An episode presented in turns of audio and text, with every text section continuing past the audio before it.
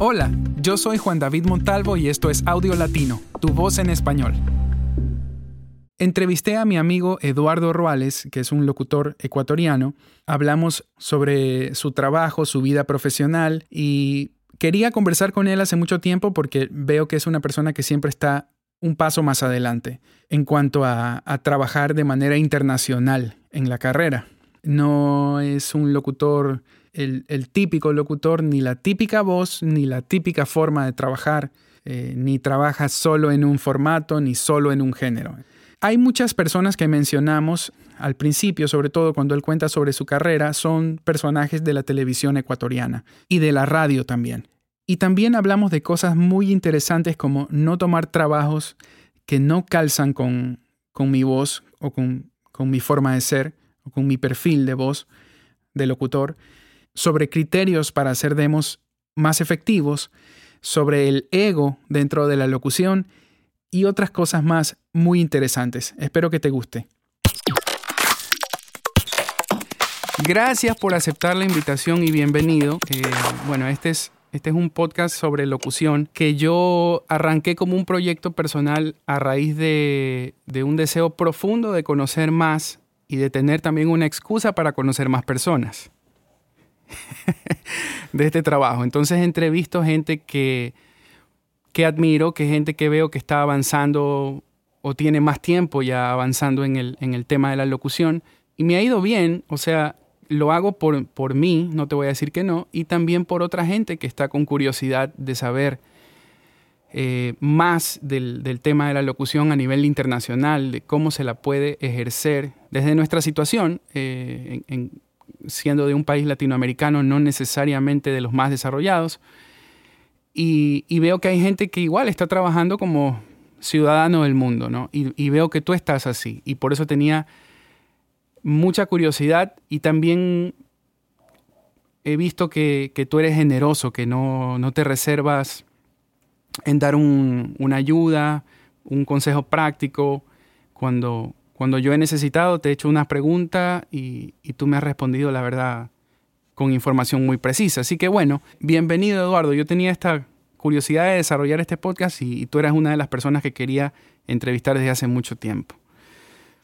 No, gracias, gracias. Cuando me llamaste dije, vamos, hagámosle. Entonces, aquí estoy. Bueno, curiosidad primera, eh, ¿cómo comenzaste en el mundo este de la locución? ¿Dónde se desarrolló tu carrera? Porque yo pienso que has vivido en varios lugares, ¿no? En varios países, ¿no?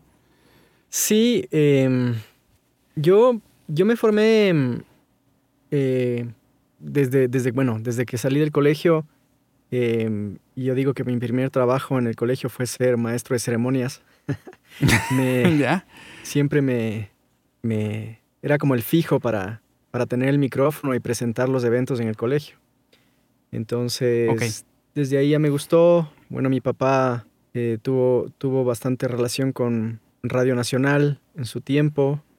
Tengo familia por parte de mi padre que, que hizo locución durante muchos años. Siempre también músicos. Y fue como que se fue dando natural, ¿no? Me, me, me fue gustando siempre. Pero um, yo me dediqué desde, desde un, is, un inicio a, a, la, a, la, a la producción y a la dirección de cine, que es como que lo que me, me fue formando desde que empecé a estudiar producción de televisión y después, después me gané una beca y me fui a vivir a España para, para estudiar dirección de cine.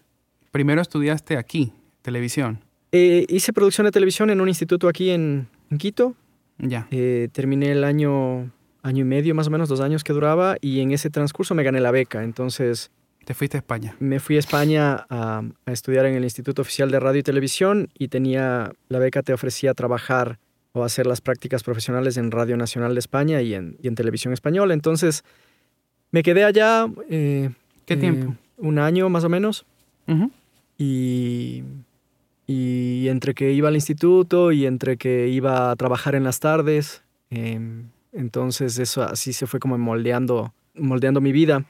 Pero hacías el tema de la, de la tele y del cine allá. Sí, es decir, siempre estaba en el set eh, como asistente de producción. Ya. Yeah. Y, y, me, y me llamaba mucho la atención la edición, entonces es, me, me especialicé en edición en, en Media Composer, en Avid y uh-huh. en Media cien. en ese tiempo. Yo acuerdo. sí usé Media cien. Yo, sí. A mí me enseñaron con Media cien. En, en, la, en la universidad estudié audiovisuales también. Y bueno, te enamoraste de la edición y eso te llevó a... O sea, regresé, regresé acá y, y, y, a mí, y siempre estuve haciendo radio. Entonces yo trabajaba en Radio Bolívar. Tenía dos programas las noches y uno el fin de semana. ¿Eso es en Quito? Eso es en Quito, sí. Eh, hice... Bueno, de Radio Bolívar me salí.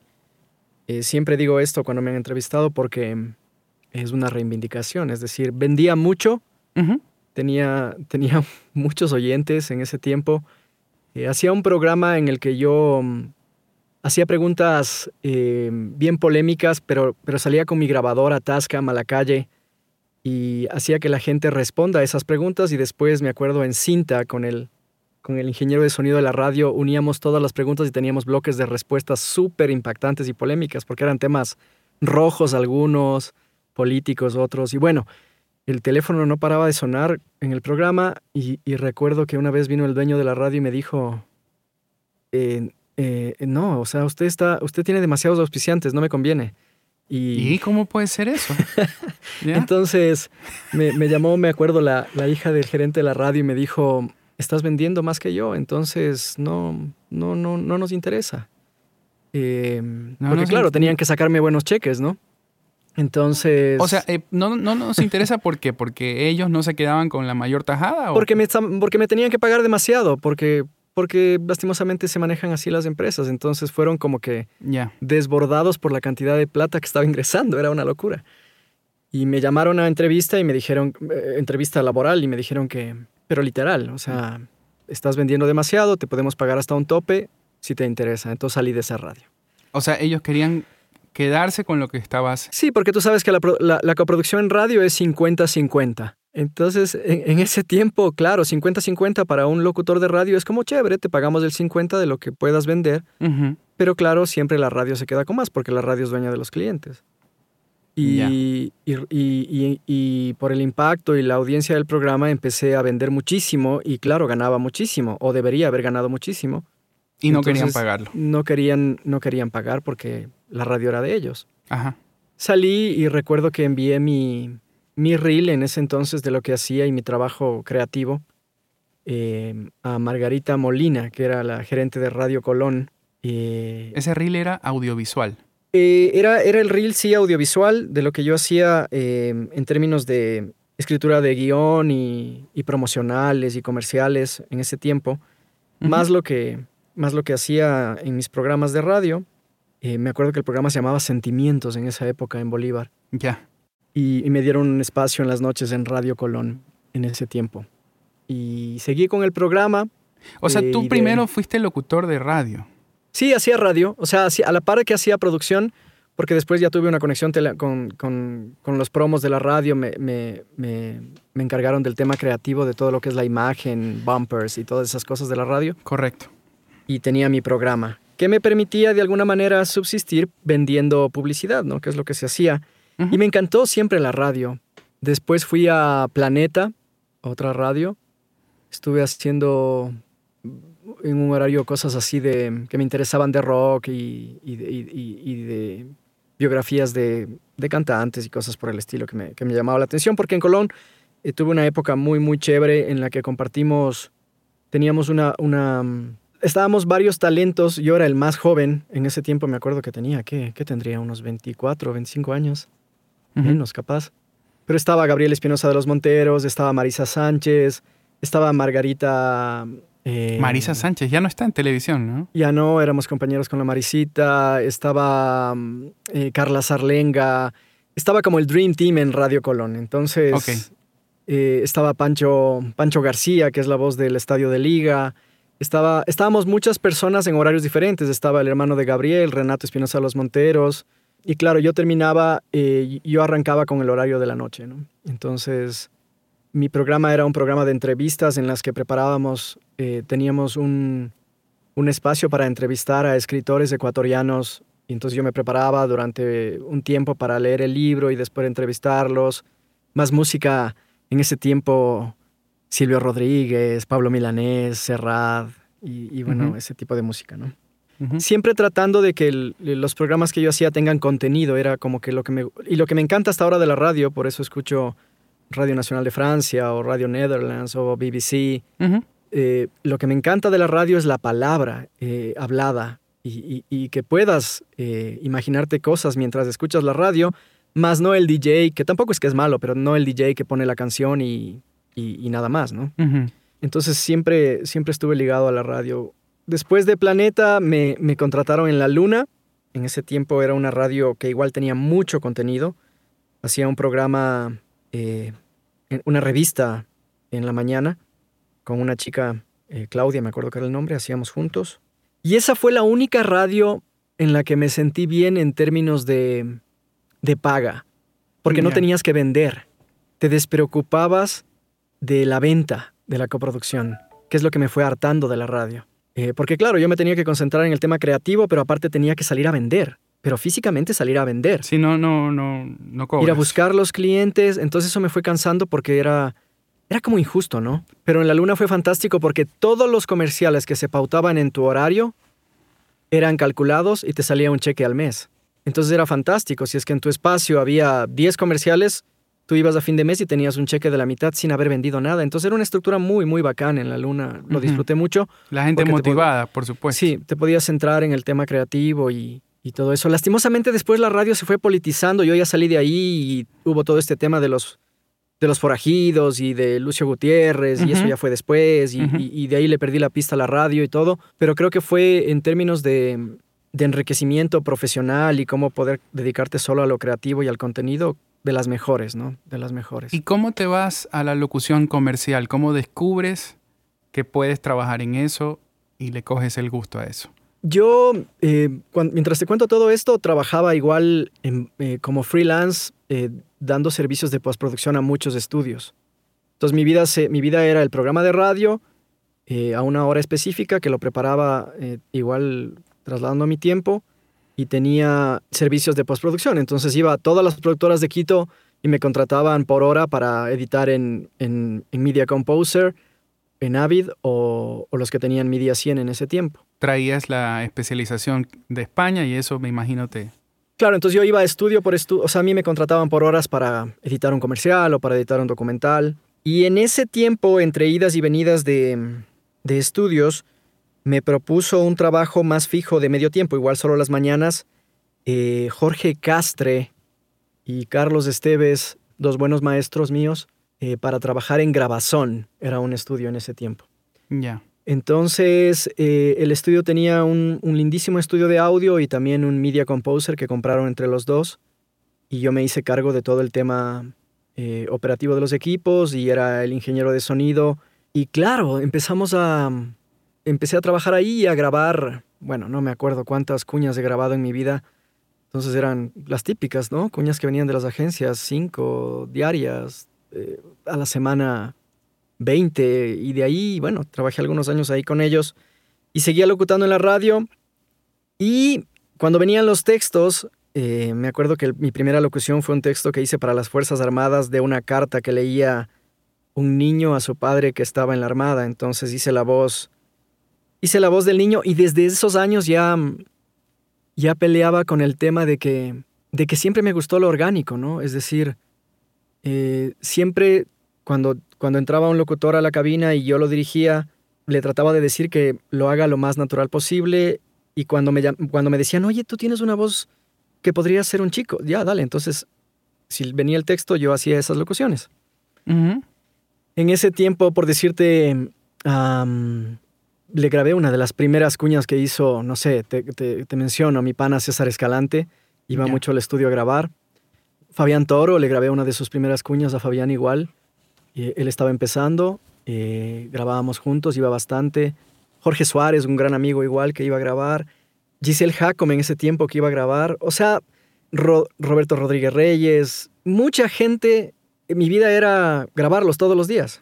Grabarlos todos los días en todas las cuñas que iban a hacer. Marcelo Hernández, que iba siempre con sus cuñas, de los que me acuerdo, ¿no? Uh-huh, uh-huh. Entonces iban al estudio y, y, y, y yo empecé, mi, mi formación es, es, es, yo los dirigía, eh, grababa, obviamente con el creativo al lado, y, y, y así fui como encontrándome con la locución, si se puede decir con la locución comercial, pero, pero nu nunca he hecho solo comercial, sino que me encanta la palabra y, y la idea es transmitir cosas con la palabra y es lo que, lo que fui haciendo. O sea, dirigiendo. Todo el tiempo. Dirigiendo, ¿sí? Te fuiste encontrando, sí, con eso. Eh, me o sea, mi vida era esa todo el día, ¿no? Hacer cuñas, hacer sonorizaciones para televisión, documentales, y siempre llegaba un texto y decíamos, a ver, ¿qué locutor puede encajar con este texto? Hacer los llamados, que, que vengan, estar pendiente, grabarlos. Más las cuñas que grababa con Jorge y con, y con Carlos, que en ese tiempo, me acuerdo, Carlos Esteves era la voz de Diners Club oficial antes de Rodrigo Proaño. Uh-huh. Y claro, eh, Carlos, con Carlos grabábamos, Carlos hacía tres, cuatro, cinco cosas diarias antes de irse al noticiero en ese tiempo, porque él estaba en el noticiero de Teleamazonas. Uh-huh. Y yo me encargaba de, de, de, de, de sonorizar cuando él se iba ya a las cuñas y enviarlas al cliente. Entonces, claro, fue un acercamiento desde ese momento a, a, a todo ese tema. De ahí recuerdo que, que, bueno, que como que ya terminé mi ciclo ahí con, con Grabazón y me fichó, digo, me fichó porque fue un tema así de, de invitarme a un almuerzo y de ver si es que me quería salir de Grabazón. Eh, Eduardo Califé, otro gran maestro, y me fichó para ir a trabajar a cuatro, cuatro Publicom, se llamaba la productora que tenía con, con sus hermanos, con Galo, Galito Califé, un gran maestro mío que, que siempre lo recuerdo. Después eh, con Rubén, Rubén Califé, igual su hermano, y Oderay Game, que era la, la esposa en ese entonces de Eduardo. Entonces me fui a trabajar con ellos haciendo lo mismo. Era el, el encargado de todo lo que es postproducción y del estudio de audio, y hacíamos equipo con, con Álvaro Muriel, que ahora es el decano de la, de la U D L A de cine. Y esta era una productora independiente, ya no era, sí, un medio, pues, ¿no? Sí, sí, sí, sí. Y bueno, seguía haciendo radio, ¿no? A la par, a la par siempre, nunca, dejé la, nunca dejaba la radio, estaba en las radios que te comenté. Uh-huh. Y trabajábamos ahí con, con los señores Califé y entonces se hacían los spots y empezamos a, a, en, esa, en esa productora había mucho más trabajo comercial de, de producción de spots. Entonces hacíamos campañas, me acuerdo, gigantes con, con mucha gente, con mucha gente que iba. Eh, en ese tiempo trabajé mucho igual con, con Cristina Rodas, que iba siempre al estudio a grabar también sus locuciones. ¿Esta es la época que todavía se grababa con, con celuloide? ¿O no? Eh, sí, hacíamos, eh, hacíamos treinta y cinco milímetros, Super dieciséis, me acuerdo, con la Atona mínima, una cámara lindísima. Uh-huh. y, y luego el transfer y toda la cuestión. Sí, esa. Hacíamos transfer y todo eso. Genial. De ahí mi, mi, mi, mi onda siempre fue tener algo propio. Entonces, eh, me acuerdo una conversación con Rubén Califé cuando íbamos a almorzar.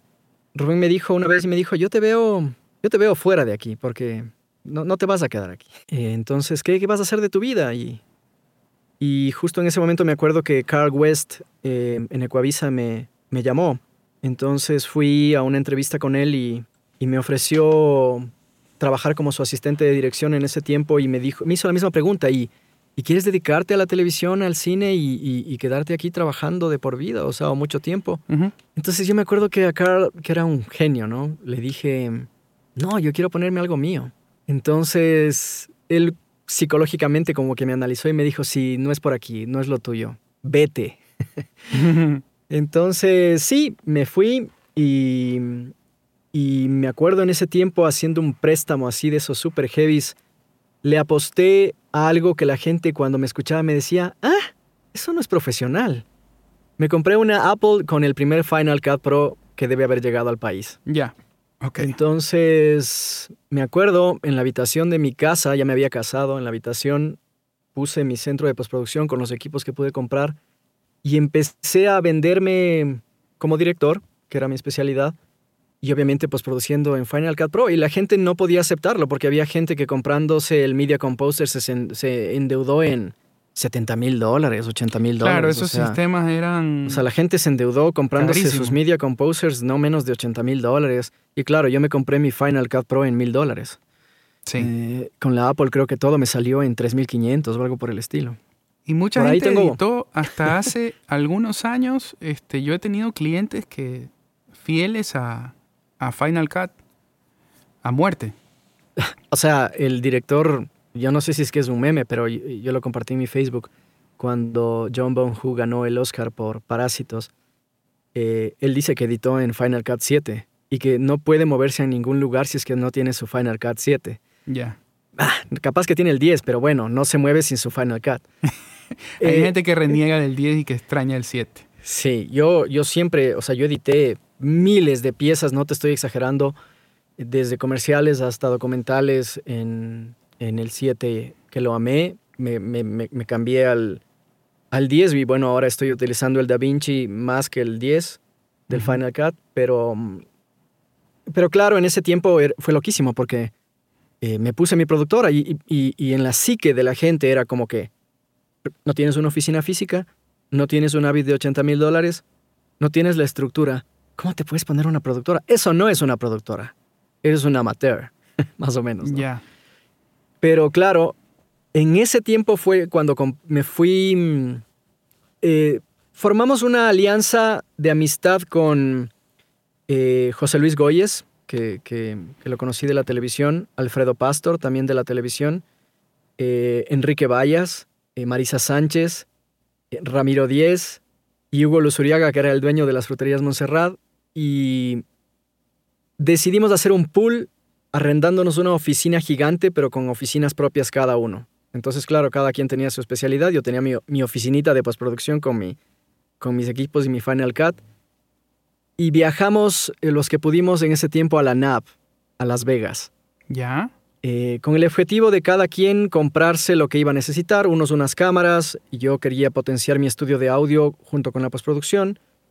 Y ahí fue cuando compré mi, mis... mi primer Neumann, el T L M ciento tres, que era como mi sueño, y mis Yamaha N S diez M, mis, mis monitores, que hasta ahora los tengo.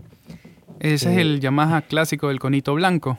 Eh, sí, los monitores, los monitores clásicos que los ves en cualquier estudio del mundo. Uh-huh. Referencia, referencia fundamental para poder escuchar tus grabaciones. Y, y claro, eh, regresé con mis equipos y potencié, potencié el estudio. Seguía haciendo radio todavía y bueno, me, me fui dedicando más al tema de la, de la postproducción, pero ya no yendo a, a estudios donde me contrataban. Ya cuando me llamaban les decía, no, ya no puedo, pueden venir acá si quieren editar algo ya en mi propio estudio. Y ya, ya fue avanzando la productora con la, con la gente de, de este pool que te, mencio, te menciono. Habríamos editado, no sé, unos cien documentales, cosas lindísimas. Y, y ese pool de gente generaba también su propio...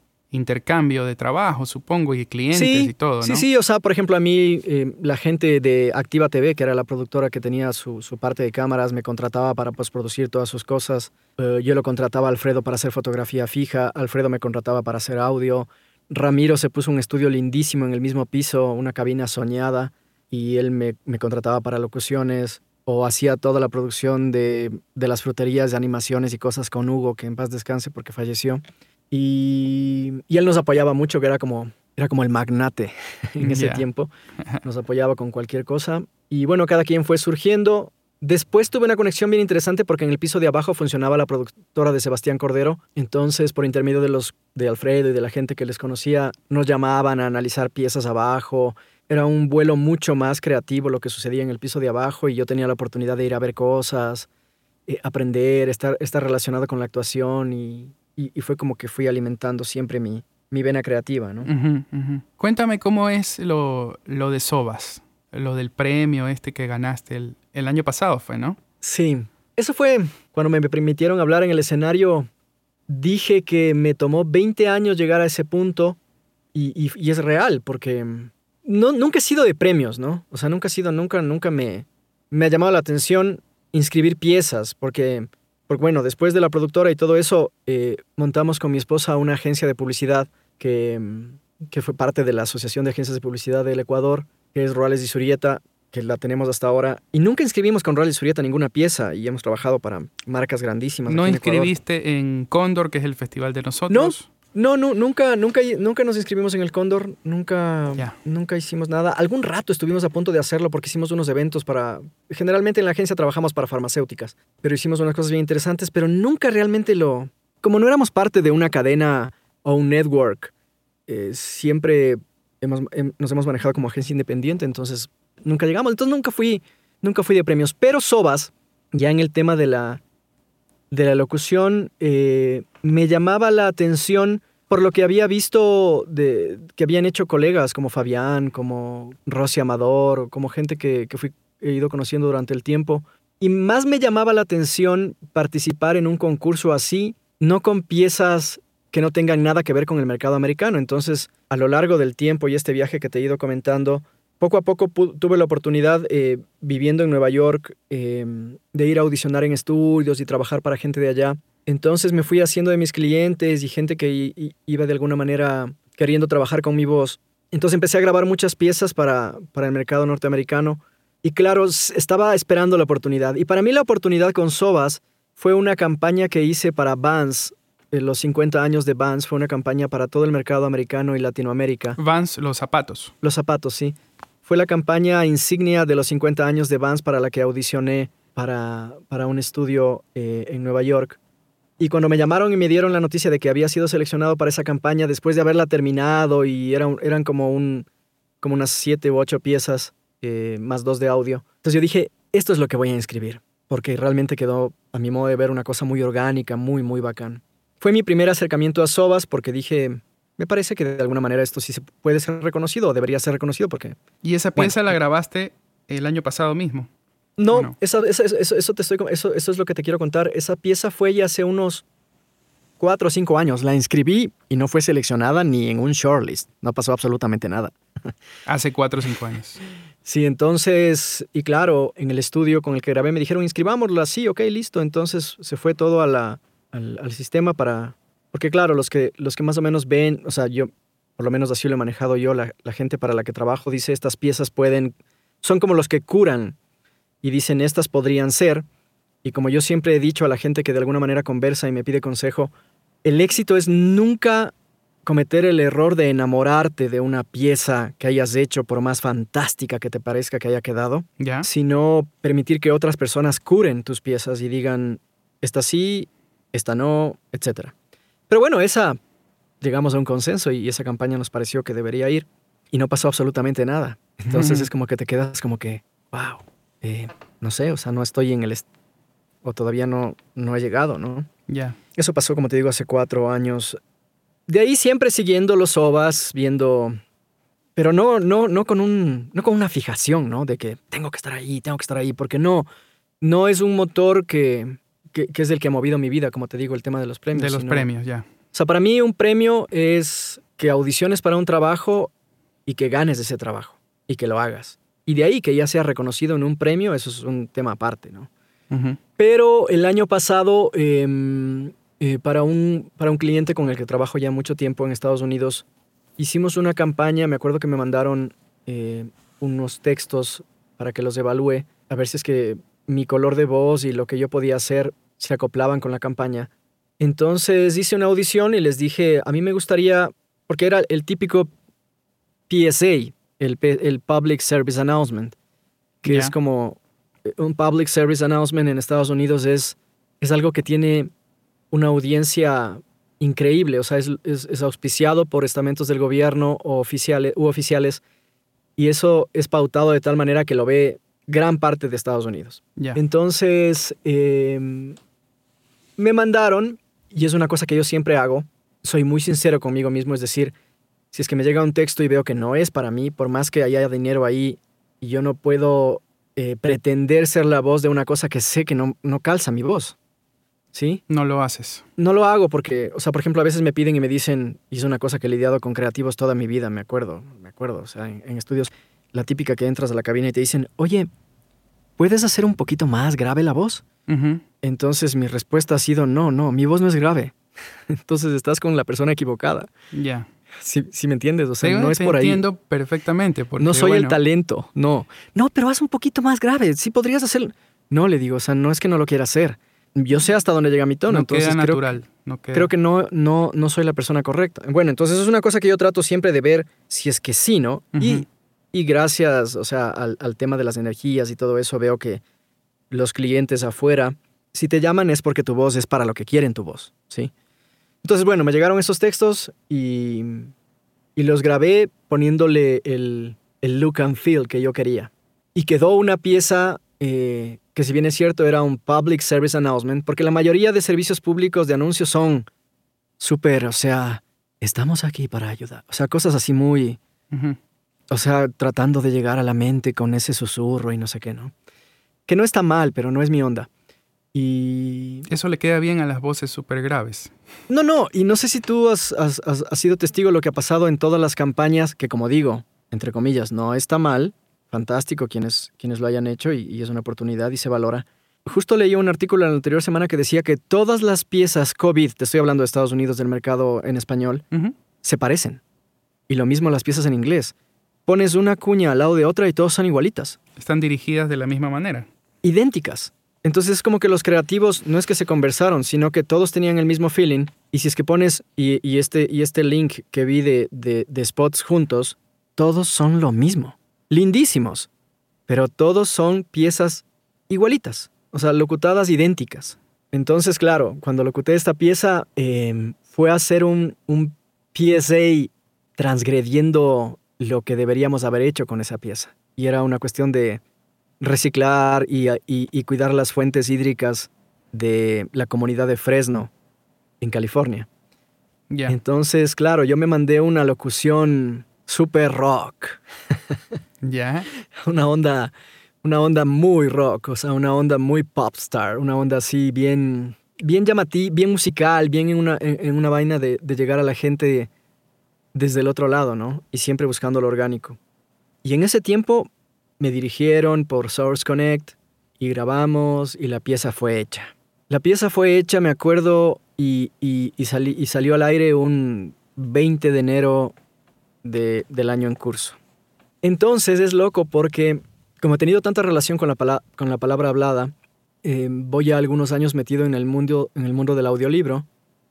Entonces... Eh, tuve la oportunidad de grabar, gracias a mi agente, unos dos libros que, que fueron para mí como... Porque venía, venía haciendo muchos libros antes. Hice una serie de libros para, para Joy Tales que están en iTunes, que son para niños, que interactúan y tal, y varios libros, ¿no? Uh-huh. Pero llegó, llegó un momento en que me, me, me, me dieron la oportunidad de audicionar para dos libros que para mí fueron gigantescos. Y, y, y bueno, fui seleccionado en esa audición, hice los libros... Y cuando fui a Sobas, cuando yo vi Sobas y dije, este año voy a inscribir mis libros en Sobas.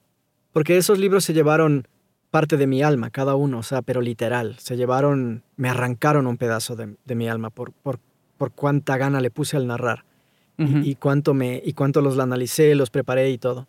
Inscribí tres libros, eh, porque el tercero también fue una cosa de, de creación de personajes muy oscuros y cosas alucinantes. Y claro, antes de que se cierren las inscripciones de mis libros con el agente que me dijo, sí, se pueden inscribir, eh, eh, quedamos de acuerdo, todo iba ya y, y, y mandamos eso. Tuve una llamada de, de mi cliente en Los Ángeles, eh, obviamente ya se había perdido la autorización al agente, y me dijo, ¿y esta pieza crees que podría funcionar? Y, y faltaban creo que horas para que se cierren inscripciones. Entonces yo dije... Mm. Estaba con algo, me acuerdo, no, no, no, no, no te estoy mintiendo, estaba con alguna cosa y dije, lo voy a ver. Y, y, y ya me había olvidado. Y estábamos conversando con mi esposa y le digo, oye, esta pieza... Y bueno, la inscribimos y fue candidatizada por parte de la gente que estaba autorizando y todo, porque hay unos, hay unos contratos de confidel, confidel, talents, talents releasement y confidencialidad bien fuertes, uh-huh, que tienes que, que pasar para, para poder hacer uso de estas piezas. Faltaba menos de una hora y entró esta pieza. Ya. Yeah. Que, que casi no fue candidatizada. Claro, estando en Sobas, mi expectativa con mi esposa, sentados en el teatro, eran los libros. Porque yo, o sea, me, me dejé la vida en esos libros. Y, y, y claro, salió lo otro, lo del y, P S A. Imagínate estar sentado en el teatro. Entonces, bueno, audiolibro de ficción, va la presentadora, salen tus nombres en la pantalla, los mencionan. El uno era El sutil arte de que te importe un carajo, que es un bestseller de Mark Mason, uh-huh, que se ha vendido millones de copias, es un bestseller del New York Times, y le tenía mucha fe a ese. El otro era Sombras que cruzan América, de Guillermo Valcárcel, que, era una, que es una obra, para mí es el mejor que he hecho, y El llamado del poeta, de, pa- de Pablo Neruda, de Mark Eisner. Y claro, y el ganador es... Y no dicen tu nombre. Y esa era la que tú estabas, digamos, con mucha... O sea, sí, a veces uno... En, con mucha fe que podían ganar. O sea, en tu mente te quedas como que... ¡Wow! O sea, no, no dijeron tu nombre. y empiezas a sentir en la silla una angustia de que tu esposa está al lado y le, o tus hijos que están a lo lejos o a tu familia le estás fallando. Es una cosa no. loquísima. Ajá. Es, es un sentimiento que te hace crecer mucho en, en, en humildad. Porque claro, a veces el cerebro genera expectativas y te das contra una pared. Sí. Entonces... A, a veces no es consciente, ¿no? Sí, o sea, es como que sí cometes el error a veces de magnificar o de tratar de, de hacer que cosas que para ti son espectaculares las magnificas mucho y, y te das contra una pared. Entonces estás sentado ahí y, y, y, y te despedazas. O sea, es un tema que, que, como te digo, te forma mucho y te da mucha enseñanza de humildad. Y claro, no pasó nada. Y después empezaron a pasar las categorías y las categorías. Y en la categoría P S A, yo digo que competía con unos monstruos. Estaba mi gran amigo de toda la vida, ex compañero de universidad, compañero de tablas, de estudios, César Escalante, al que, al que quiero y estimo mucho. Tremendo también, claro. Sí. Tremendo locutor. Nos, nos conocemos de toda la vida con el César. Estaba um, este locutor, que es locutor de amigo igual en, en Instagram, y, y siempre estamos compartiendo cosas. Bravo. Bueno, es, que es la voz de aerolíneas en México. Bueno, gente así, pero o sea, que vos... Muy dura. Que, que vos dices, wow, ¿no? Y viene esa categoría a la que, la, a la que te candidatizaste con cuarenta y cinco minutos de... Entonces esas son las cosas magníficas de la vida porque... Estaba... Claro, esa que ni siquiera se te ocurrió a ti. Sí, estaba Silvia Ajá. Villagrán, que es un... Sí, bien conocida también. Es una top. Internacionalmente, present, sí. Presentando los premios, presentando esa categoría. Y claro, dicen tu nombre y pasan la pieza en pantalla gigante y, y ahí es cuando agradezco uh, mucho el hecho de que siempre he sido fiel a lo orgánico. A pesar de que he estado con miles de creativos, miles de personas que te han dicho la típica frase, pero ¿puedes hacerlo un poco más promocional? ¿O un poquito más grave? ¿O, o dirigiéndote al, al, al, al establishment? O sea, lo de siempre, ¿no? Uh-huh. Entonces, cuando eso pasó, me decía a mí mismo, sí. Uno tiene que ser fiel a lo que cree que, que, que debe ser, a lo que le gusta, a lo que, a lo que, por lo que has trabajado y luchado toda tu vida. Entonces, claro, cuando subí al escenario y decía que son veinte años que me costó llegar ahí, era, era, era real. Era, era real, porque ese, ese es un camino recorrido, ¿no? Pero el, o sea, defender, por ejemplo, en tu caso, la forma orgánica de hacer las cosas, también tiene que haberte costado algunos, perder algunos trabajos. Muchos, muchísimos. Uh-huh. O que no me vuelvan a llamar nunca más. Sí. Y... Pero, pero el tiempo me ha dado la razón. Y yo veo mucha gente eh, en Ecuador, por ejemplo, las cosas... Me da gusto ver cosas en, en televisión o escuchar cosas en radio que son orgánicas. El fenómeno del orgánico llegó acá con mucho retraso. Y cuando ahora tú hablas con un creativo, tú que estás en esto todos los días, estoy seguro que debes haber, haber escuchado, pero lo queremos natural, que no se suene, que no suene locutado. Sí, que no sea locutado, sí. Eso pasó siete años antes de que llegue acá. En Estados Unidos. Y sí, en el mundo, me imagino. Y en el mundo. O sea, a, afuera ya era, era la tendencia. Y más, a, más aún ahora, ¿no? Es como ya conversacional, natural, no locutor, que sea real. Y, sí, y, y me da gusto, y, me da gusto escuchar eso en televisión porque la gente ya se ancló y, sí, y es lo que debe ser. Sí, así ha costado muchísimo. O sea, yo veo que ahora la gente se está poniendo las pilas en Ecuador. Cuando yo comencé a dirigir Eh, locutores hace muchos años, la mayoría de los que trabajaban eh, eran de radio y televisión. Y especialmente los de radio eran a veces gente formada en, en la radio. Entonces les habían enseñado con, con tanta insistencia a pronunciar los finales, a pronunciar cada letra, a articular de cierta manera y hasta cierto punto, yo digo, cantar la locución de una forma muy especial, que cuando lo quería, yo quería hacer que sean naturales, pues muy pocos, si no casi ninguno, podía lograrlo. Entonces siempre hemos tenido actores para resolver a, algunas cosas de esas, ¿no? Pero ahora veo cada vez más pues, que en nuestro país también hay locutores que están funcionando de manera online y que están trabajando por actuar más naturales, ¿no? Para poder salir en, en más proyectos. Antes, sí. antes no veía eso. Antes, antes veía a la gente muy ensimismada en mi voz es bella y mi voz es lo máximo. Entonces, todas esas formas de hablar así y apegarse al micrófono y to- todas esas cosas, eh, en el fondo también les daba confianza hacerlas porque su- como sus voces son lindas y son potentes. ¡Wow! O sea, suena bien y era lo que el mercado quiso por mucho tiempo. Yo nunca pensé que yo iba a poder hacer locución cuando empecé a dirigir, porque toda la gente que yo dirigía tenía voces graves, todo el mundo. Todos los hombres tenían la voz sota así. Sí. Uh, por ahí había uno o dos que comenzaron a romper el molde, que no sé si los conozcas, son de acá de Guayaquil. Era, me acuerdo, David Cobos, que es un cantante. Sí, lo ubico. Y el Pete Castillo, que también es cantante y es músico. Y ellos tienen la, las voces agudas, pues son tenores, cantan a, arriba, cantan alto. Entonces cogían y los usaban a ellos para las cosas juveniles y siempre promo. Entonces era diferente a las voces graves, pero igual era súper impostado y no natural y todo claro. can- cantado así, pues, ¿no? Entonces yo nunca pensé, dije, usar mi voz y ve, ahora la estoy usando, pero yo creo que eso, eso nos ha abierto puertas a muchas personas, esto que, que tú estás diciendo, ¿no? Que ahora esta tendencia de, de usar las voces orgánicas también. Hace falta usar voces que no sean las típicas de toda la vida, las, las más gravesotas. Y la... Mira, yo, yo estuve en un, en un taller hace un par de años con I. G. Duskiewicz. Que... Ah, ese es el mexicano, el de los pingüinos, sí, ¿verdad? Que él es, bueno, la voz de Iron Man. También. Eh, la voz de Discovery Channel oficial. Eh, y bueno, muchísimas marcas, ¿no? Es un gran maestro, un genio para mí, un, un crack. Y él da... Él, él, él nos hablaba de...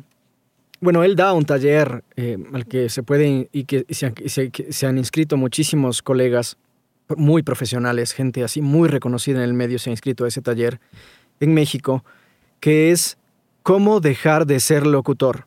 Ese es el taller que da I G. Uh-huh. Y todo el mundo se inscribe y sigue, eh, creo que son un par de meses, eh, el taller con él. Porque él te da el taller exclusivamente para dejar de ser locutor. Presencial. Presencial, sí. Uh-huh. Eh, bueno, yo tuve la oportunidad de, de estar con él en un taller en Estados Unidos y justamente el, el taller versa sobre encontrar lo orgánico.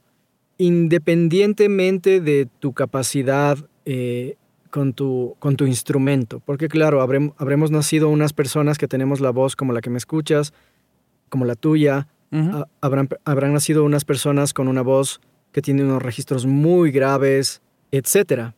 Pero todos tenemos una voz única. Única. No hablamos... No, cuando digo única, no... Y tú lo mencionaste. No hablamos de que es... Soy único y soy especial. No, no va por ahí. Sino que cada quien tiene una huella digital. Y en este caso, cada quien tiene una voz. ¿Sí? Uh-huh. Lo que, lo que este taller trata es de que, y es lo que tú mencionaste, desaprender lo aprendido, ¿sí? Uh-huh. Desaprender a lo que hemos estado acostumbrados, ¿sí? Hay compañías en España, en Estados Unidos, con las que he tenido relación, que su promesa de venta o su, o su, o su call to action es que no suene al locutor, ¿sí? Entonces, I G te da, te da, te da las herramientas Para, para dejar de ser, de dejar de ser locutor. Pero todo esto tiene un, un sentido. No es dejar de ser locutor o que no suene a locutor porque al creativo se le ocurrió o porque es la tendencia. No. Te hablo desde el punto de vista de, de, de la agencia. Uh-huh. Tiene que ver con que las personas que tienen el poder adquisitivo en este momento para comprarse un departamento, para comprarse un auto, para comprarse ropa, las personas que están activamente, económicamente activas en este momento... son las personas que rondan desde los treinta años hasta los cuarenta y cinco años actuales. Las personas que pueden comprar o adquirir cosas, ¿sí? Quieren escuchar voces a las que les crean, ¿sí? Entonces, con las voces esas súper impostadas y trabajadas que tampoco fueron malas, que son fantásticas, yo las valoro, me encantaron siempre, me encantan algunas hasta ahora. Sí. Esas voces llegaban... a los papás de esas personas a las que te estoy mencionando. A la gente que tenía el poder adquisitivo, escuchaba esa voz y decías, y le vendía la idea de comprar eso. Ya no vende. De comprar ese auto. Mm, ya no. Pero ahora las personas que tienen el poder adquisitivo para ir a endeudarse en un auto, es el millennial, si quieres llamarlo así, ¿sí? Uh-huh.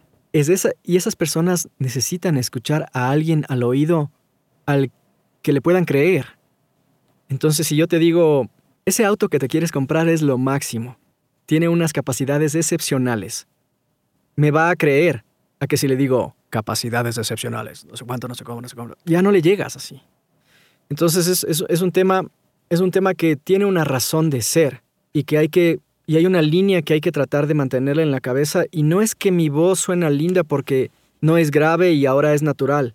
No, es tener la capacidad de con esa voz, y si el creativo lo aprueba, porque la pieza es de él, no es tuya, poder llegar o ser un vehículo más o una pieza más en esa pieza publicitaria, ser una pieza más, un ingrediente más, y llegar a que la gente te crea. Entonces, si es que... Es una, es, una, es una chica, le tiene que hablar a otra chica. Si es un padre que, que está dando un consejo o algún producto que le sirve al padre, tiene que hablarle al otro padre. Y, y, y, y esto lo hemos conversado con mi agente todo el tiempo. Es un tema de que tienen que ser voces que, creíbles, personajes creíbles. El papá, el amigo, la mamá, la oficinista, etcétera, etcétera, etcétera. Cada integrante de la sociedad tiene una voz. Y cuando conversas con esa persona integrante de la sociedad, habla de una manera. No habla como locutor. ¿Cachas? Entonces claro. Es por ahí el tema. ¿Cuánto sí. tiempo te toma, por ejemplo, cuando vas a hacer una audición, asimilar todo esto y meterte en el personaje que corresponde? Esa es una chévere pregunta. Esa no estaba en la guía, se me ocurrió ahora. No, es muy chévere porque, porque justo, justo tiene que ver con, con, mi, con mi... Ayer publicaba algo, yo siempre trato es, de... Espérate, y es porque además, si es para un pay to play, tienes que hacerlo rápido. Sí. Es, eh, justo ayer tuve un refresh con, con Christoph Baumann, un gran maestro. Estamos en un taller de, de uniarte de, de sense work, yeah. eh, que tiene que ver con el trabajo sensorial del actor. ¿Cómo es mi rutina diaria? Bueno, después de... Y ahora con el COVID, ¿no? Y yo soy un gran cocinero. No soy chef, soy un gran cocinero. Ok. Lo digo... Sin humildad. Orgullosamente. eh, bueno, con humildad, pero orgullosamente. Eh, yo, estoy, yo estoy cocinero forzado ahorita, ¿sabes? Yo soy un gran cocinero, me encanta cocinar. Aprendí desde mi abuela, con mi papá. Mi mamá no cocina mucho, yo lo aprendí de mi papá y mi abuela. Entonces, bueno, me levanto, desayuno para, para mi familia, se cocina y tiene que estar todo listo. ocho de la mañana está listo el almuerzo. De ahí ya eh, me arreglo, todo lo que quieras. Y tengo media hora de trabajo sensorial y calentamiento. Y eso es algo que tienen que hacer todos nuestros colegas actores de voz. Haya si o no haya llamado de... Haga o no haya... O sea, así no tengas nada. Es parte de... O sea, si tú eres un actor de voz, locutor o como te quieras llamar, o trabajas con tu voz, uh-huh, ¿sí? Uh-huh. Tú tienes que tener una rutina sensorial como actor, como intérprete. Entonces, lo primero que yo hago es, con las herramientas que tienes que aprender y todo lo que quieras, tener ese encuentro sensorial, que incluye, te hablo, un, un, un ejemplo muy cercano de un trabajo sensorial es el yoga, por ejemplo, el tai chi, por ejemplo, ¿sí? Uh-huh. O, pero tiene que ver con el mindfulness, o sea, es un tema de encontrarte internamente contigo mismo y relajar cada músculo de tu cuerpo y entrar como en ese trance, si se quiere. Abrir tu mente y, y, y eso es parte, no son más de treinta minutos. Eso acompañado del calentamiento, eh, vocal, físico. Todos los ejercicios uh-huh. de, de, del instrumento para que esté muy, muy listo para, para empezar a grabar. Tengas o no tengas llamado. Así empieza el día. Como un deportista se entrena o estira antes de ir a correr en las mañanas. Lo mismo. ¿Sí? Uh-huh. Eh, exactamente lo mismo. Tienes, porque nosotros trabajamos con nuestro cuerpo. Y nuestro cuerpo no es solo donde están nuestras cuerdas vocales. Para que esas cuerdas vocales funcionen, tiene que tu mente estar en sintonía, tus manos, tus brazos, tus piernas, tu vientre, como decía ayer el Christoph, tu poto tiene que estar en sintonía, ¿sí? Todo, absolutamente todo. Uh-huh, uh-huh. Después de hacer eso, entras, entro al estudio. Tienes tu lista de cosas que hacer. Ahora estoy grabando, son tres libros que estoy haciendo a la par. Son una hora para cada libro, en la lista de personajes para, no, para saber cómo está cada personaje. Los castings, abierto para cualquier casting a la hora que llegue, ¿sí? Agua, muchísima agua.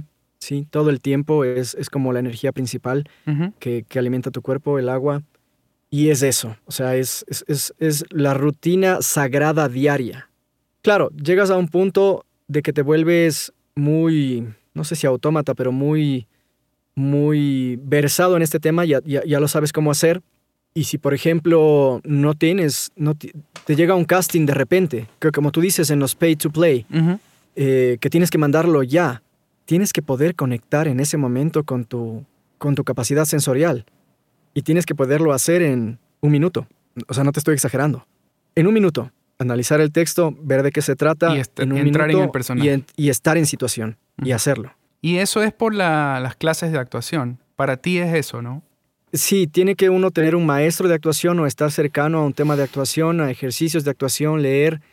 Todos los que trabajamos en esto, de alguna manera, eso debe ser parte de nuestra vida. Tenemos que tener acercamiento o, o, o saber actuar, porque es muy chévere que tengas una linda voz y quizás porque es linda y porque tienes contactos y tienes buena suerte y te has movido de una manera prudente, tienes trabajo y lo haces.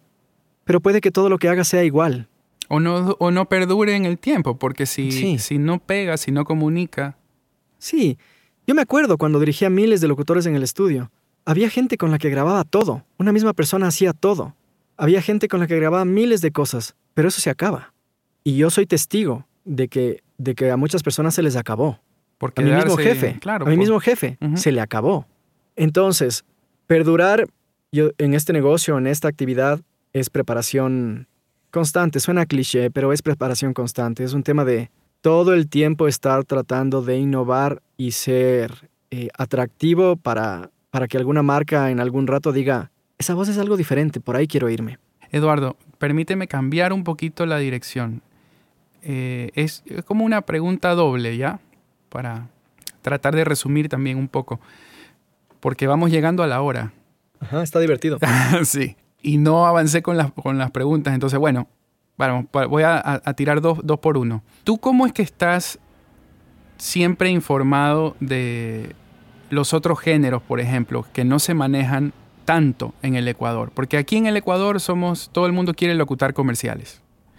Es lo que la gente aprende. No sé si en este momento decir es el mejor negocio. Quizás hace, hace algunos años sí, pero es lo que todo el mundo intenta al principio y por eso están tan desubicados. Por ejemplo, cuando se les pregunta eh, den un presupuesto para un audiolibro o para un e-learning y la gente quiere disparar como publicidad porque es lo que ha hecho toda la vida, es lo que ha hecho veinte años o, o diez años o lo que sea.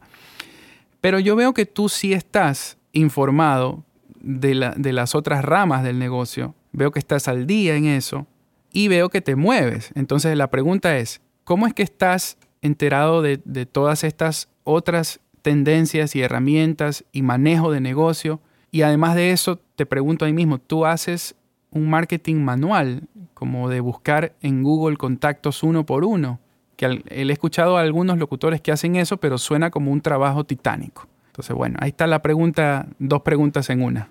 Bueno, eh, me acuerdo que se lo dije a, a Adrián Califé una vez que me preguntó, Un, un, un colega que tenemos en común y que, sí, muy que buen locutor, muy, muy creativo, muy talentoso. Eh, mi trabajo ha sido de años, es decir, recuerdo comprar botellas de vino pequeñitas con tarjetas hechas a mano, con caligrafía, y la gente no me cree, pero así ha sido, con caligrafía contratada, e ir a visitar estudio por estudio en diferentes estados de Estados Unidos. Son parte, ha sido parte de mi esfuerzo de marketing. Perdón, has vivido así allá también, entonces sí. Eso me imagino que te, te ha ayudado a, a informarte de, de las otras sí. formas de locución, ¿no? Sí, así es. Y, y bueno, ese es el contacto que, que he hecho por años. Y lo otro es que, ¿qué es lo que tú dices? Es abrirte al hecho de, bueno, no solo es en Ecuador que lo comercial es lo más atractivo. O sea, ser locutor comercial en Estados Unidos o en Europa es el sueño de todo el mundo porque tú sabes que los presupuestos son otros.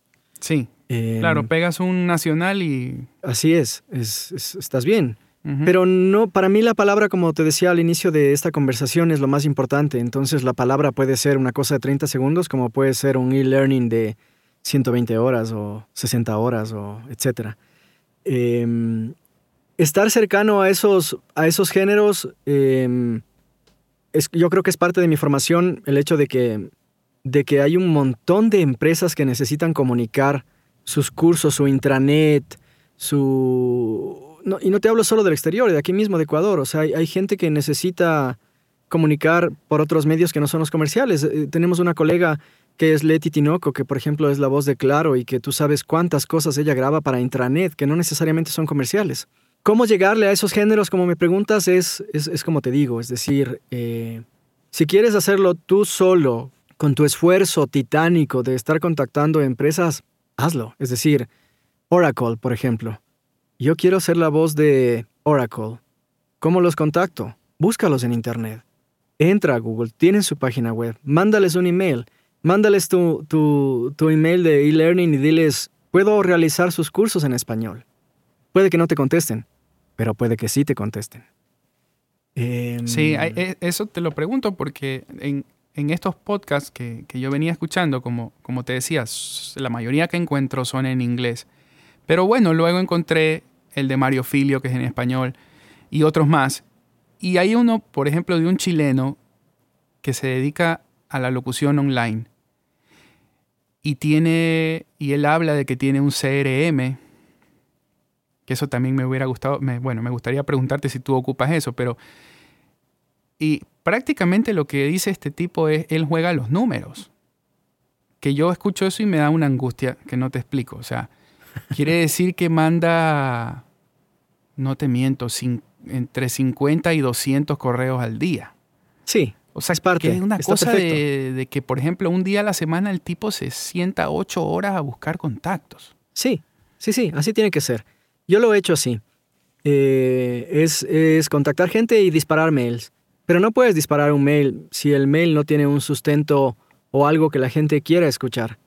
Eh, es decir, si es que tu objetivo es hacer mucho e-learning, Eh, debes tener un, un demo de e-learning que cuando la gente lo escuche, eh, de alguna manera tengas la oportunidad de que te respondan.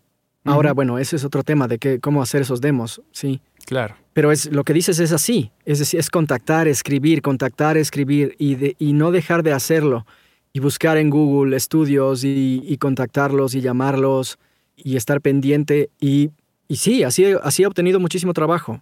Y después ya te vas haciendo una base sólida de clientes que ya no tienes que escribirles, sino que simplemente te dicen o te mandan el correo y dicen este, este es el e-learning para este mes, este es para el otro mes.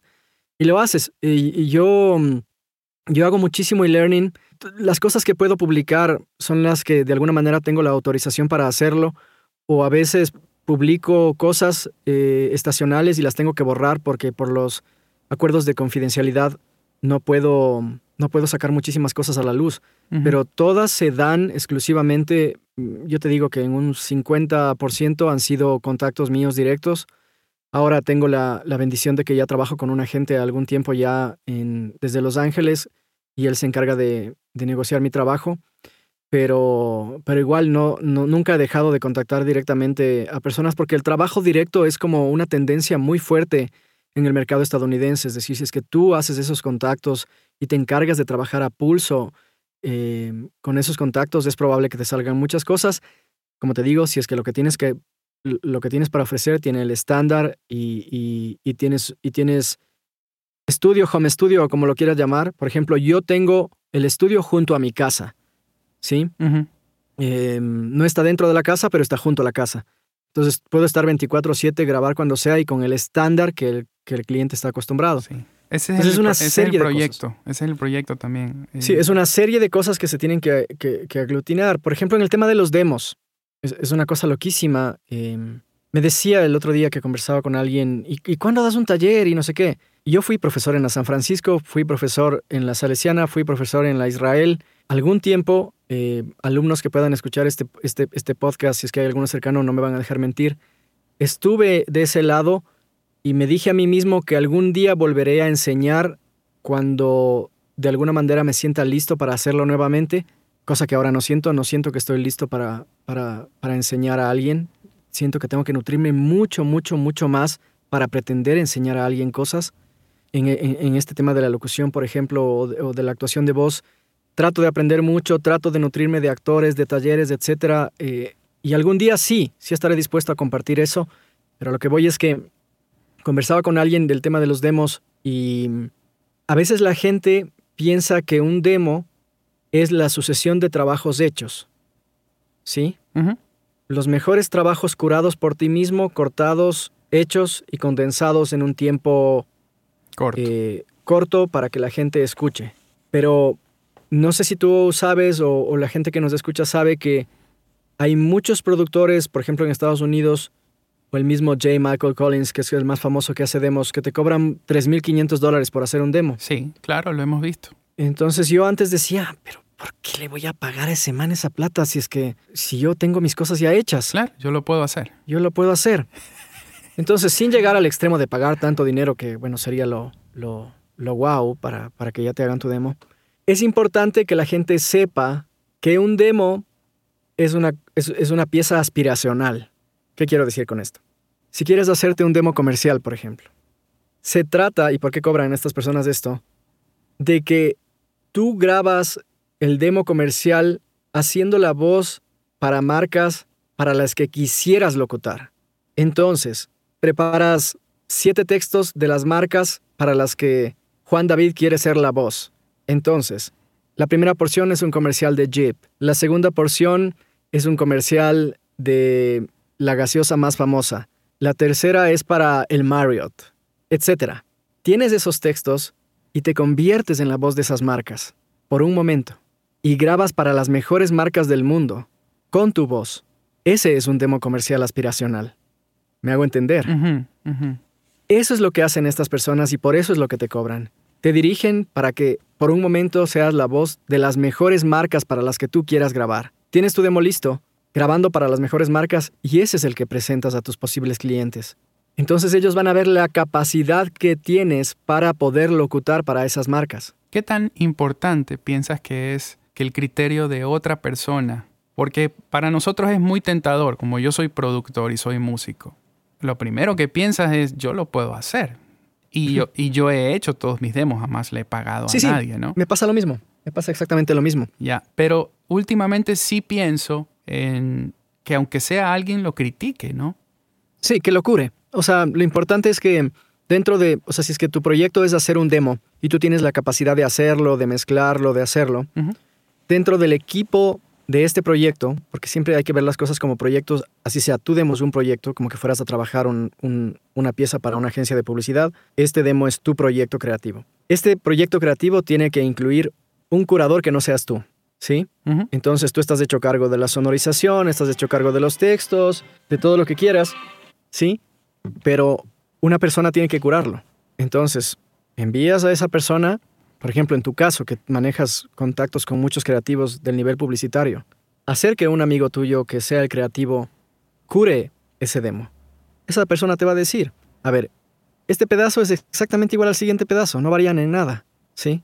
Saca este, pon otro, quita este, pon otro. Te va a aportar. Obviamente tiene que ser alguien de tu confianza en, la, en el que creas, ¿no? Claro, claro. Pero... Pero imparcial, sí. Lo que tú dices es fundamental. Tiene que haber alguien adicional en ese equipo de esta pieza creativa que, que lo cure y que... Y, y, y, como un curador, cuando escoges cuadros para una exposición. Es lo mismo. ¿Sí? El curador lo que se encarga de que en esa exposición de ese artista esté solo lo mejor. Y, y, y, y el artista o el pintor, cuando va a presentar su obra en, en esa sala, sí dice, es que este me gusta más o es que este también, pero... Él destina y confía completamente en el curador de su obra para que él sea el que escoja cada cuadro que va a estar en esa exposición. Aquí es lo mismo. Entonces tiene que haber alguien de tu confianza y, bueno, mediando con tu criterio también, que de alguna manera cure y, y, y que esas piezas sean las que son. Claro. Eh, estuve, estuve recientemente en este, en este showcase en, en Los Ángeles al que se sometieron talentos que vos dirías... Pero este man es, es, o esta señora o este señor ya están realizados. ¿Qué hacen aquí? Estaban ahí sometiéndose al criterio de agentes que les decían no funciona, sí funciona, no funciona, o rechazaban y decían no, quítale esto, quítale. Y me pasó lo mismo. Yo presenté mi reel y mi demo y me decían, a ver, quítale este de aquí. Y para mí el que me hacían quitar era como, ¿cómo? Si ese es el mejor, es el que me encanta. Y, y te lo dicen. Sí, es que bueno, uno se enamora de las cosas que cree que son... Sus no. logros, ¿no? Lo que está bonito, sí. A uno le gusta, mira, eh, me salió un tono diferente o lo que sea. Pero a veces la, la otra persona se fija en otra cosa. Sí, es, es que es objetivo. Y, y me acuerdo que, que Natalia Rossi, Rossimanti me llamó, yo estaba en Berlín eh, dejando a mi hijo en la universidad. Me llamó para que dé unas palabras para la gente que iba a asistir a Viva Atlanta y cuando todavía sí iba a ser. Ah, que se canceló eso, ¿no? Sí, eh, me, me llamó que grabe un video. Yo, yo estaba justo en las oficinas de Neumann allá, retirando mi micrófono y le dije, lo voy a hacer desde acá. Es un video que nunca, nunca se publicó. Algún rato lo voy a publicar en mis redes. Eh, y yo decía eso, o sea, una cosa fundamental para quienes trabajamos con nuestra voz, para los actores, para todas las personas que trabajan de, desde el punto de vista creativo, es entender, lo que acabaste tú de decir, que no nos podemos enamorar de nuestra voz. Si estás enamorada de tu voz, estás complicado, ¿sí? O sea, mi agente me ha dicho, estoy harto de gente que me viene a pedir representación y me dice, hola, ¿cómo estás? Eh, mi voz es lo máximo, o sea, soy lo máximo, ¿sí? Claro. Él, él me ha dicho, o sea, estoy harto de contestar a gente así, porque lo que quieren es escuchar a gente real. Entonces, no te enamores de tu voz, no te enamores de proyectos que para ti han sido fantásticos, por, pero por una razón. Entendamos, y, y, y la gente que nos está escuchando, entendamos que nosotros somos una pieza más en el desarrollo creativo, ¿sí? Esto arranca desde un brief con el cliente, con el creativo, con la agencia. Después de que el brief es aprobado, después de que toda la pieza ya está escrita, pasará a producción, ¿sí? Después habrá un desglose, después hay un director, después hay un equipo, después hay un productor de campo, después hay mucha gente que se involucra en el proceso para tener la pieza lista y en algún punto dicen, bueno, ¿qué locutor vamos a poner en la pieza? ¿Sí? Uh-huh. Eres ese pequeñito ingrediente que ingresa para ponerle voz a esa pieza, pero no eres ni más ni menos que lo que acabé de describir, ¿sí? Uh-huh. Por eso cuando yo veo que, que, que mucha gente, yo también he pecado a veces de eso y, y trato de no hacerlo, eh, decimos como, como talentos, le puse la voz a este proyecto. Sí, para nosotros como talentos es lo máximo porque es lo que nos llena, pero debemos entender que somos un granito de arena en ese, en ese, en ese, en ese desierto, una gotita de agua en ese mar inmenso. Entonces no, no somos más que eso. Y los intérpretes tenemos que alimentarnos de nuestra creatividad y de, y de las ganas que le ponemos y de, y de lo bien que lo hicimos, pero es no enamorarte de, de, de, de tu voz, ¿sí? Uh-huh. Sino ser, ser un instrumento más. Y sí, si ganas dinero, excelente, ¿sí? Tienes más ingresos, muy chévere. Claro. Y si es que ese trabajo se replica en muchos trabajos más, excelente, todavía más excelente. Pero no sé, yo comulgo con esa mística, es decir, es eso. Y, y, y me pasa con, con, con los audiolibros, que son mis hijos, porque les destino mucho tiempo. Finalmente los expongo cuando tengo autorización en redes y, y disfruto exponerlos porque es, es mi esfuerzo. Pero claro, me pongo a interiorizar y pensar y digo, o sea, esto un tipo lo escribió durante un año, ¿sí? Uh-huh. O, o, o, o es una locura. O sea, yo le estoy dando la voz a ese libro, pero es, pero, pero claro, soy un granito de arena porque el libro es de este autor. O sea, él lo escribió, ¿sí? Claro. Entonces no puedo pretender ser el héroe de la película si no lo soy. Sí, ahí, ahí hay un tema con el, el orgullo, ¿no? I, igual que quizá en el fútbol sí funcionan las, las estrellas. Y, y hasta cierto punto, porque siempre cuando es uno solo el que hace el gol, pues es, no es un trabajo en equipo. Siempre el trabajo en equipo va a dar resultados más sostenibles y, y a largo plazo. Y nosotros creo que no podemos darnos el lujo de, de hacer lo que hacen algunos futbolistas, ¿no? Que, que es jugar solitos, no, no compartir la pelota, ¿no? Porque no funciona. O sea, realmente en este trabajo es más evidente que, que somos parte de un equipo. Y si no, nuestra voz no funciona con las demás piezas de, de ese trabajo, pues no. Sí, es que es, es, es lo que te digo. O sea, ponte a pensar cuando logras hacer un spot comercial. Tú eres la voz, ya listo, fantástico. Y le pusiste todo el amor. Pero si te pones a desglosar todo lo que está antes para poder salir al aire, uh-huh. es, es una locura. O sea, y, y, y tú no ves, por ejemplo, a un... Hablemos de un spot en la que... Y, y cuando a mí me ha tocado rodar y, y dirigir... Te hablo, por ejemplo, de, del grip, la persona que maneja las luces, ¿sí? Uh-huh. Esa persona es la que se rompe, pero se saca el aire para asistir al director de fotografía y que la iluminación salga perfecta. Es una comunidad de gente que se rompe, pero realmente vos le ves en rodaje y son los que más trabajan, ¿sí? Es, es, es la gente que suda, o sea, pero que, que la rompe. Y yo nunca he visto un, un grip que haya publicado un post diciendo... Esa luz es mi luz. Claro. O si ¿sí cachas a lo que me refiero. No, él lo está haciendo por el equipo. Él está metido sí, en el trabajo. Sí, esa iluminación claro. es mía. O sea, o, o miren la iluminación que puse para este spot. Es una cosa loquísima. Nunca ves eso en redes. Sí, sí. sí, sí. sí, nosotros a veces este, cometemos ese error. Yo pienso muchos de los que estamos comenzando y los que tienen también mucho tiempo. Porque nos vemos un poco como el cantante de la banda, ¿no? Y, y a veces, el, por ejemplo, Luis Miguel no compone, hasta donde yo sé. Así es. Y o sea, si, si Manzanero no compone esas canciones increíbles, este, este flaco no se puede lucir. Entonces yo pienso que sí tenemos que vernos un poquito más así, o sea, eh, como intérpretes. Ahí te doy toda la razón. Un ejemplo, un ejemplo muy actual, y para quienes vieron la película eh, de Elton John, la, la de su biografía, no sé, ¿tú la viste? No, todavía no. Míratela. Y, y quienes nos escuchan, y si no la vieron, mírenla. Ese es un ejemplo de colaboración muy, muy real. Sí, Elton John nunca escribió una sola canción. Y él es quien es gracias a su amigo, ¿sí? Uh-huh. Con el que estuvo en los Oscar, con el que estuvo en cada premio, él es el artífice de todo su trabajo. Si es que él no lo, no lo hubiera descubierto o no hubiera escrito para él, no hubiera pasado absolutamente nada. Entonces, cuando no, nosotros nos llega un texto, primero, primero hay que dar, dar gracias que tengas la oportunidad de interpretarlo. Y si es que es un casting y nunca se convirtió en un proyecto real, lo mismo, porque cada casting te entrena, cada día estás entrenándote con cada casting que hagas. Más aún si son textos inteligentes y te aportan. Somos, somos una parte del proceso. Importante, ¿sí? Con esto no quiero decir que no, o sea, pero, pero hay como que bajarse de esa nube, ¿no?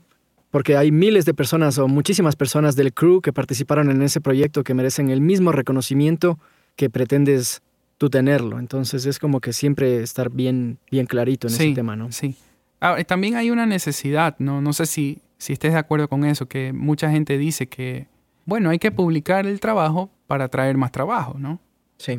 Entonces, Ese es un punto, ese es un punto bien interesante, eh, Juan David, porque yo lo conversaba con Rubén Raffo. Ah, el, el peruano. Sí, eh, lo conversábamos hace unos días. Y es que, y, y, y se los dije a muchos amigos cuando estuve en Los Ángeles, esta vez conversando en, una, en un almuerzo que tuvimos allá. A veces cometemos el error de ladrarle al árbol incorrecto.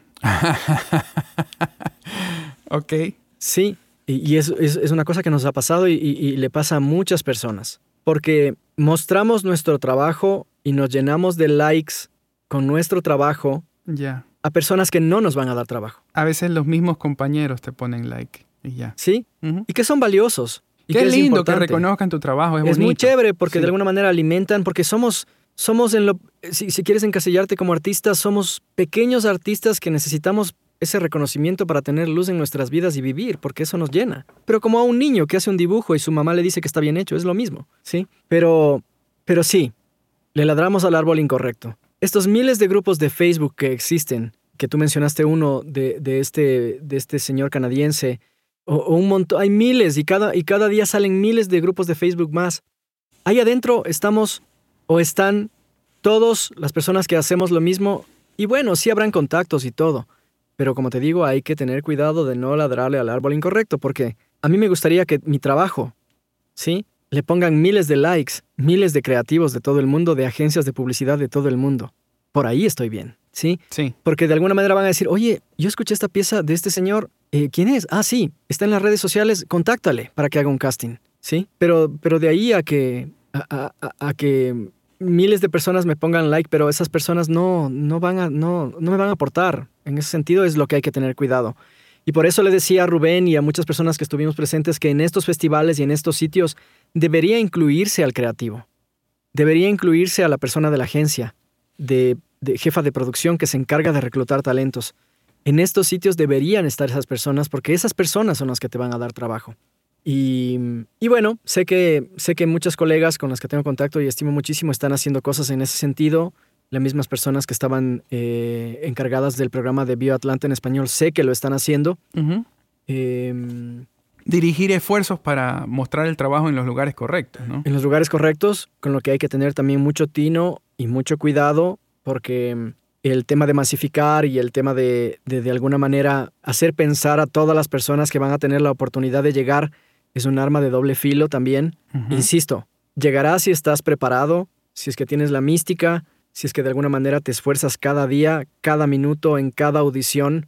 Eh, si es que el setenta por ciento de tu día es hacer audiciones, estás por el camino correcto, ¿sí? Porque es parte del trabajo hacer audiciones. De ahí que te salgan uno o dos trabajos, fantástico. Pero parte de, del pulso, del músculo, es ese. Entonces, claro, hay que tener cuidado y, y ser muy precavido de dónde te muestras.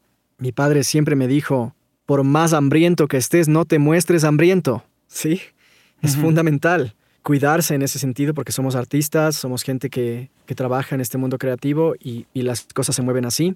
Muestra mucho tu talento, muestra tu capacidad, lo que puedes hacer, lo versátil que eres. Y cuando tengas un trabajo, que sea demostrable y comprobable. Que si te llaman te puedas conectar, que tengas la acústica correcta, que el tema técnico esté resuelto, que te sientes, grabes y el cliente quede feliz. Todo eso es importante, porque, porque cada, cada cosa es como un ingrediente. Eso. Eduardo, me da mucho gusto haber, haberte pedido la entrevista y una vez más te agradezco mucho haberla aceptado. Tenemos un, un tiempo de una hora veinticinco y, y creo que es bueno cerrarlo aquí. No, wow, no sí. Porque no haya más de qué hablar, hay muchísimo, pero si no ya se hace et- eterno. No, gracias. Yo cuando me dijiste que, que había esta oportunidad, la tomé porque es justamente esto es parte de mi... Esto alimenta mi tema creativo. Eh, poder haber sacado de mi mente muchas cosas gracias a tus preguntas y a tu dirección en los temas que íbamos a comentar y hemos ido comentando, me alimenta. Me alegra y eso es parte mucho. Del proceso creativo. Me alegra mucho. A mí también, por supuesto. Bueno, como te dije al comienzo, eh, yo hice, comencé este proyecto por una meta personal y hay una parte egoísta y una parte altruista, ¿no? La parte egoísta es que yo también quiero aprender de, de los invitados, así que...